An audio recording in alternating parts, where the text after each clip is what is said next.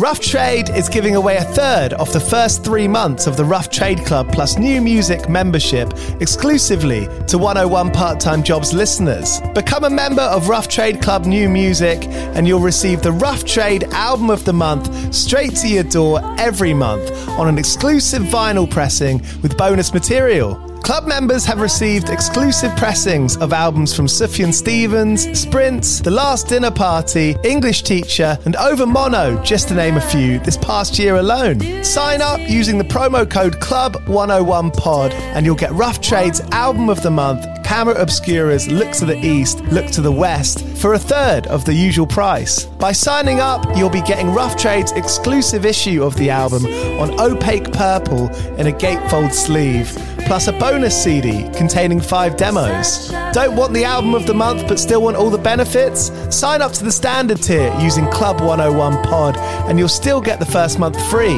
You'll also get free shipping on all orders, 10% off at the bar and on secondhand vinyl in store, and exclusive access to sold out Rough Trade events. So don't hang around. Head to roughtrade.com slash club and sign up with the code CLUB101POD. That's Club101POD and claim money off Rough Trade's Album of the Month today. This offer is for UK residents only.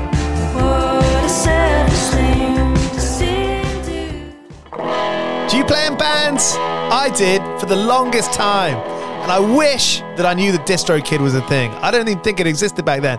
DistroKid makes music distribution fun and easy with unlimited uploads, and artists keep 100% of your royalties and earnings. A million plus artists rely on DistroKid to get their music on Spotify, Apple, YouTube, TikTok, Tidal, Instagram, and all the major streaming services. When you get DistroKid, you can see a DistroKid bank and withdraw your earnings. You get notified when you've earned royalties and you can withdraw via the app. And you can even check your streaming stats on Spotify and Apple. Get 30% off your first year on DistroKid by going to distrokid.com slash VIP slash 101 pod. 30% off for your first year. That's not bad. We know it's a tough world out there. Why don't you make it easier for yourself? And to get 30% off that free year as an artist, where you get 100% of your royalties and earnings, go to distrokid.com slash VIP slash 101 pod. All right, stay with me. I'll be right back after this. This episode is brought to you by Visit Williamsburg. In Williamsburg, Virginia, there's never too much of a good thing. Whether you're a foodie, a golfer, a history buff, a shopaholic, an outdoor enthusiast, or a thrill seeker, you'll find what you came for here and more. So ask yourself, what is it you want? Discover Williamsburg and plan your trip at visitwilliamsburg.com. When you need mealtime inspiration, it's worth shopping Kroger, where you'll find over 30,000 mouthwatering choices that excite your inner foodie. And no matter what tasty choice you make, you'll enjoy our everyday low prices, plus extra ways to save, like digital coupons worth over $600 each week. You can also save up to $1 off per gallon at the pump with fuel points. More savings and more inspiring flavors make shopping Kroger worth it every time. Kroger, fresh for everyone. Fuel restrictions apply. Good afternoon and welcome to another episode of 101 Part Time Jobs, the podcast where I speak to musicians and bands about what they do and what they used to do to make ends meet when they're not playing. This time I've got Jack Kay, singer of the Magic Gang, who are about to release their new album Death of the Party. I spoke to Jack about working in a call centre, which he did for a few years, and recently becoming a florist. He goes into the conversations that have inspired particular lyrics and songs great to speak to him. I think we had a great chat. He's got a lot of interesting things to say. So here's Jack Kay from the Magic Gang. You got to listen to your heart, listen to the beat, listen to the rhythm, the rhythm of the street. Open up your eyes, open up your ears, get together and make things better. Thank you so much for um for chatting to me. Thank you so much for having me on the show. A while ago, I sort of had this idea. I realized so many of my friends that were touring all the time were kind of getting themselves into these kind of funny part-time jobs between tours, and that coupled with the fact that kind of you know every every artist's journey is that there's kind of no real method in the madness. Yeah, I totally agree. and that's something that I really wanted to kind of explore and basically get on get on tape with people. And and I started working at Soho Radio um, around that time, so I thought, fuck it, now's the time I should do it. I think that's a really good point, like you've made as well about there not being method to the madness. I think especially nowadays when I don't know, in the old days, I suppose there was this thing about you'd become a musician, maybe you'd get a record deal, you'd be able to quit your job, and it would kind of have a linear story to it like that. Uh, whereas nowadays, like you have these weird situations where you're working part time job, but you're playing maybe quite big shows, and there's definitely no like linear path the same way I imagine there was a few years ago.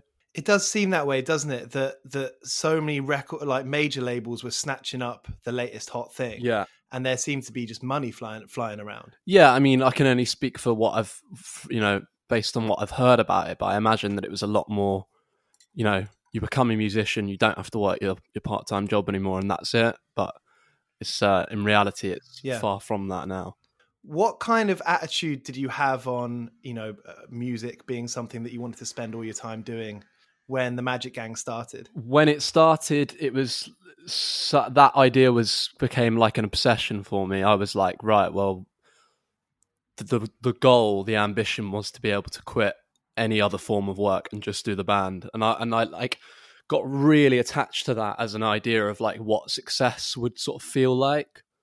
And how how did that how's that changed? Do you have you have you felt the way you thought you would feel? Absolutely not. It's such a classic cliched thing where like it definitely doesn't make you happy when you achieve that. And now it's so weird, but I'm on the complete opposite end of the spectrum. Um and as soon as music In what sense? well, like as soon as music became something that was full time for me, and as soon as I was able to to not work a part time job anymore, I was sort of desperate for a sense of structure, a sense of routine, but also something that took me out of music when I needed to come out of it for a little bit. Um, Okay. so now I'm like, you know, if I can get part time work or whatever, I'm desperate to kind of get like some sense of structure, which means that I'm not just constantly in my room writing music all the time because I don't think that's actually like the best thing for creativity and like proactivity. For lyrics as well i mean i can only imagine that you're writing lyrics from experience and those experiences are going to come from normal day-to-day Absolutely. experiences Yeah, hundred percent, man. And like, yeah, you can't get that from anywhere else. I mean, you can tell stories and you know write about stuff you've seen on television or read in books, but ultimately, like, it's the conversations you miss out on as well. Like all those conversations in the workplace, all those characters that you would never meet anywhere else, like, can be perfect fuel for like lyric writing. how have you how have you combat how, how have you tried to combat that when now now that music's your, your job I'm still struggling with it to be honest, mate. Like it's something that I think about and talk about quite a lot. Um and I'm still figuring it out. Like just before this pandemic happened, I was actually like started working part time in a florist just because I needed something to dip out of music into.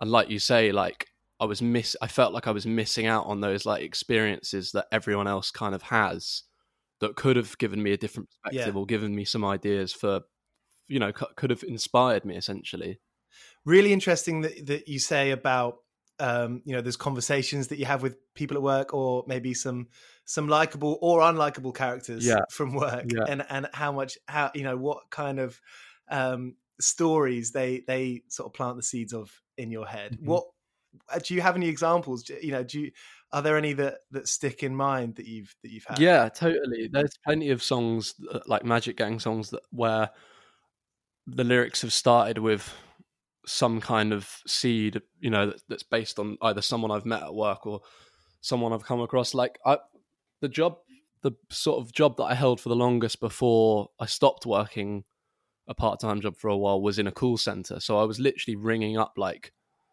I don't know, like tens of people a day. Um, so essentially having these small little like vignettes into different people's lives there was a song like an earlier song of ours that was just based the lyrics were just based on a conversation that i had with somebody and it was like a an elderly man who was telling me about how he sort of dips out every day into his garden into the shed and communicates with people via like a radio uh, and communicates with like strangers via like a radio i guess like a truck driver kind of radio I don't know exactly what they're called, but I I wrote a whole song about that and everything he told me about and and what he gets out of doing that and the conversations he has and it's like a window into something I would never have encountered before. Amazing. I love that so much because it's it sometimes seems like I mean you know some of my favorite lyrics have been written in the first person, Mm-hmm. but when you kind of spend so much time thinking about it, you do wonder and maybe worry when you're doing it that it might be kind of a narcissistic trait sometimes. Mhm. So delving into other people's lives just like you say just seems like a like a perfect gateway into a whole new realm that Yeah. that, that is going to give you some gold. Yeah, man. It, it also sort of creates it, it sort gives you a layer of protection as well. Like a lot of artists talk about being able to write under the guise of a different character and how that kind of liberates them and makes them feel more comfortable expressing themselves. So it's like if you have a story which is someone else's story that you've got access to, it kind of I don't know, it kind of in a way can make you a little bit more honest because you're not so scared of like expressing what it is you're trying to say. Right, right. Is is that something that you found on the second record? Eh, Have you have you ever got got the the fear? I suppose. Yeah, I think despite everything we've just been talking about, our second record is quite like feels slightly autobiographical in the sense that we we're sort of writing a lot about our day to day lives on that one. Um, so there's Yeah. definitely moments where even taking music into the rehearsal room and showing the rest of the band, like this is the first time where I've written lyrics or where other members have written lyrics that we probably were a little bit embarrassed or scared of showing even to the rest of the band because they're so like personal compared to the first album. Is that something that's changed with the? I mean, let's face it, the the the, the band's you know become more you know it's it's now a professional job for one mm-hmm. but have you have you felt that in the rehearsal space and and together as friends that the fact that it's it's a small business now right Yeah, or a medium sized business yeah, yeah. I mean, as soon as that starts happening, there are so many factors that come into it that kind of change. You know, it'd be it'd be dishonest to say that that doesn't change your mentality because you're thinking about you're first of all thinking about the fan base that that actually exists now that are going to hear it and then you're thinking about all the other kind of factors there's a record label involved there's this that and the other and they all sort of comes in and i think the important thing is just to try and keep the guard up as much as possible because the minute you start letting all of that in it's not even that cliche thing that you start making bad work it just becomes very hard to make any music because you're you have all these voices in your head so the best thing to do try and do i i Yeah. found is just limit those do you have any techniques when it comes to writing? I mean, I've, I mean, maybe it's for me recently. I've just read about how many um, bands that I've been listening to can't listen to other music, other people's or other records' music, Mhm. Um, other records when they're trying to write. Do, do you have anything like that? I do you know what? To me, it still feels so fresh. Like I feel like I'm constantly figuring all of that out, and I, I don't. I'm definitely not like a very formulaic writer or thinker. I kind of feel a little bit lost, like I'm feeling my way through it, and then I sort of get somewhere. And I, I rarely find like bits of clarity or, or even enough confidence to get up in the morning and say, I'm not going to listen to any music today. Like, it doesn't really work like that for me. Like, each day feels kind of different and like I'm Mm. trying to figure out structure and formula like that, but it just doesn't. It's something that I'm just kind of trying to let myself not scramble for as much. Like if I want to get up and listen to music, I'll Yeah. listen to music, and if I don't, I don't.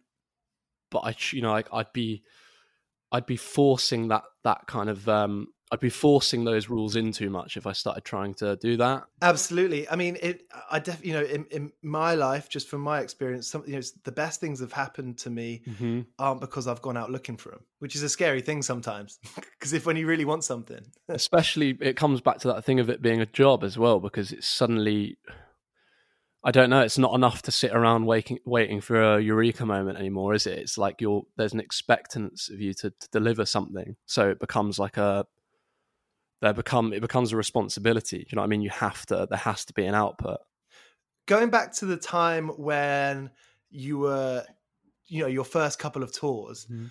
were you? Did you did you feel the pressure of of of working part time jobs or studying or whatever you were doing at the time versus this new thing that's gaining traction? Yeah, absolutely. I remember when we first our first ever tour, I was in my third year of uni, Um, and that was a very strange time because you sort of you rely on like the friendliness of your tutors, like, and you rely on like the understanding. Luckily, I was studying something creative, so I feel like there was a little bit more understanding. Like I remember I had to get um, like a deadline moved around a tour.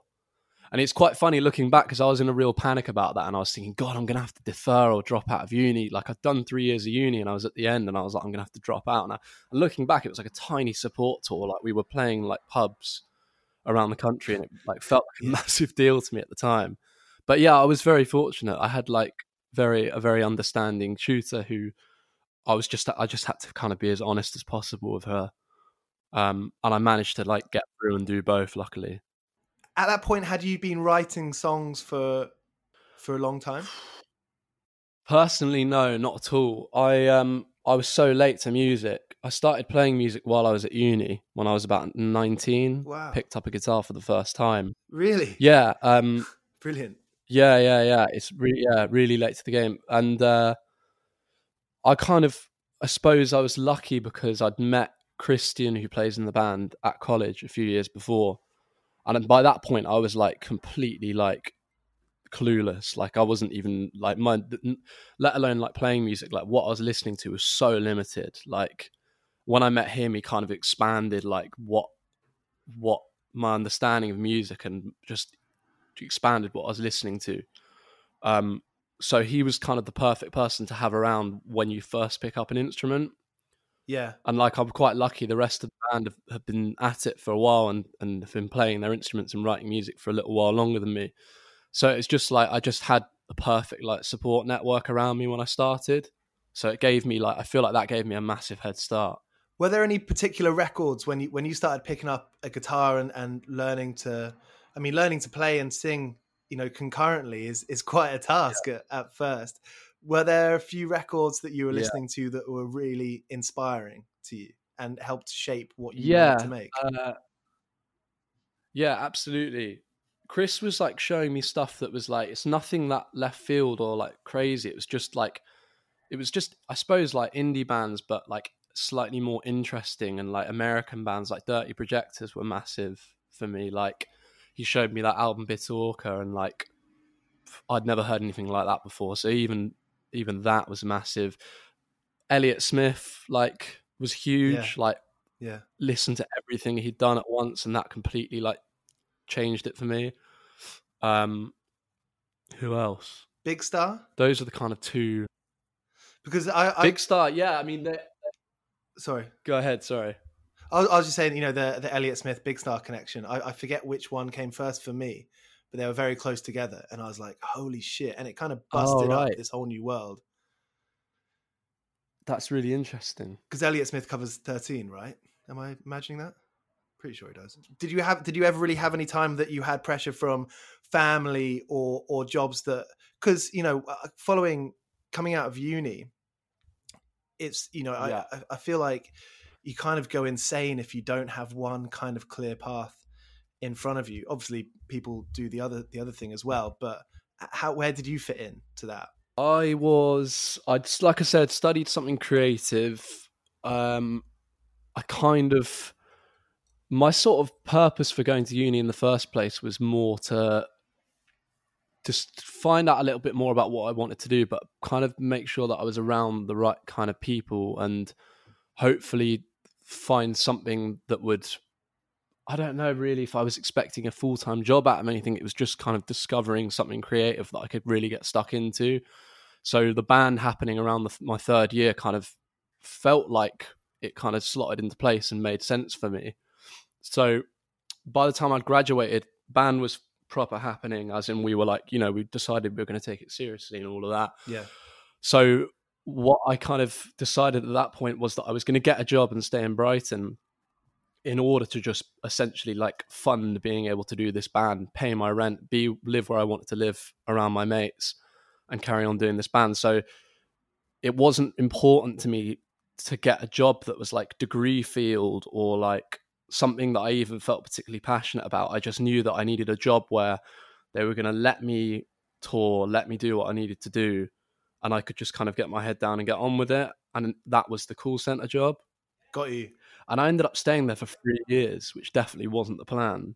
That's quite Um, a long time for But a, that's how it worked out. for a, for a call center job.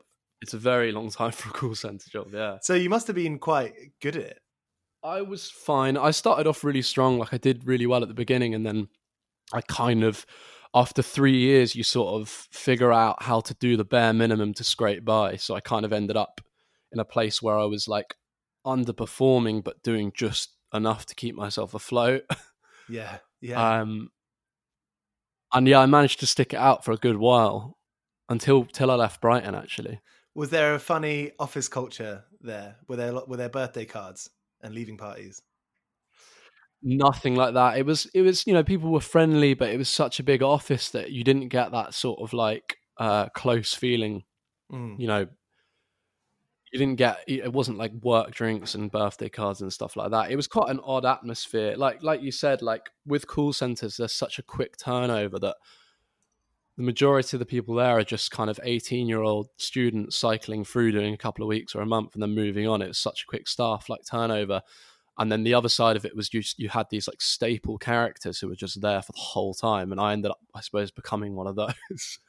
um, so it's quite a strange, like revolving feel to it. It never felt like, you know, overly pally.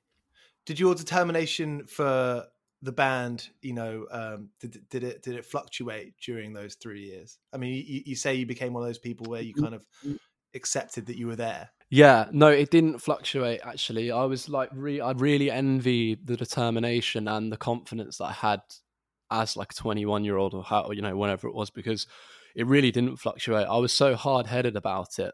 People used to say to me like, "Why are you still working in a call center? You've been there for like two, three years. Why don't you try and get a job that you feel a little bit more like gives you a bit more energy or you feel a little bit more passionate about?" And I just thought, why would I? Like, why would I do that? Like, I knew that I wanted to do music, and that was it. And why would I spend time like putting a plan B together? Um, so for better or for worse, that was it. I was so like determined that I just put up with the job and it allowed me to do music, which is what I wanted to kind of build upon. Brilliant, brilliant. And that florist job sounds like it's a is well not at the moment, but sounds like a, a fun thing to do during the summer. Oh man, yeah, it's so it's so perfect. I really hope I can go back to it. It was kind of great. It was like I spent a long time. It was that period between the first album and where we are now, where I had so much time on my hands and writing nine to five every day started to kind of take its you know wear wear away a little bit and I felt like I really needed something else and then this job came along and it's like so yeah perfect for me I mean it's kind of crazy now we're we're picking back up with like well we were picking back up with album 2 stuff so I think once this is all over we're going to be pretty busy hopefully but Yeah, if I have prolonged periods of time like this like that again I'm definitely going to like dip into some part-time work for sure cool. And and and you're learning a lot about a lot about flowers. Yeah, well, I'm a very slow learner, but I'm definitely picking picking stuff up Great. slowly but surely. I've been working all day for mate on the side. If you liked this podcast, I would massively appreciate it if you could review it on whichever thing that you listen to your podcasts on. I'm not going to ask you, that's private information, and I respect the GDPR rules and regulations. But if you could just leave five stars, that would be dandy. I've got a couple of good ones coming up. Next week, I'll have the Beths, and the week after that, I'll have Arthur from Squid. You can listen to all the previous ones, just scroll down and help yourself. Go well. Cheers. I ain't got no cause, no pay, no tax. I'm a score in the end. I've been breaking me back. I've been working. Everyone is talking about magnesium. It's all you hear about. But why? What do we know about magnesium? Well, magnesium is the number one mineral that 75% of Americans are deficient in. If you are a woman over 35, magnesium will help you rediscover balance, energy, and vitality. Magnesium supports more than 300 enzymatic reactions in your body, including those involved in hormonal balance. From functional medicine doctors to mental well being and female hormone experts, we all know that magnesium is the one mineral to improve all aspects of well being and health. But which one? Magnesium Breakthrough from Bioptimizers, the trusted choice recommended by leading experts with seven best absorbed forms of magnesium to ensure your body receives the support it needs for overall well being. Go to bioptimizers.com slash balance today and use code BALANCE10 for 10% off. Support your journey to wellness at B I O P T I M I Z E R S dot com forward slash balance. Magnesium breakthrough from Bioptimizers, your foundation to optimal health and vitality. It's time for today's Lucky Land horoscope with Victoria Cash. Life's gotten mundane, so shake up the daily routine and be adventurous with a trip to Lucky Land. You know what they say your chance to win starts with a spin. So go to luckylandslots.com to play over 100 social casino style games for free for your chance to redeem some serious prizes. Get lucky today at luckylandslots.com. Available to players in the U.S., excluding Washington and Michigan. No purchase necessary. VGW Group, void where prohibited by law. 18 plus terms and conditions apply.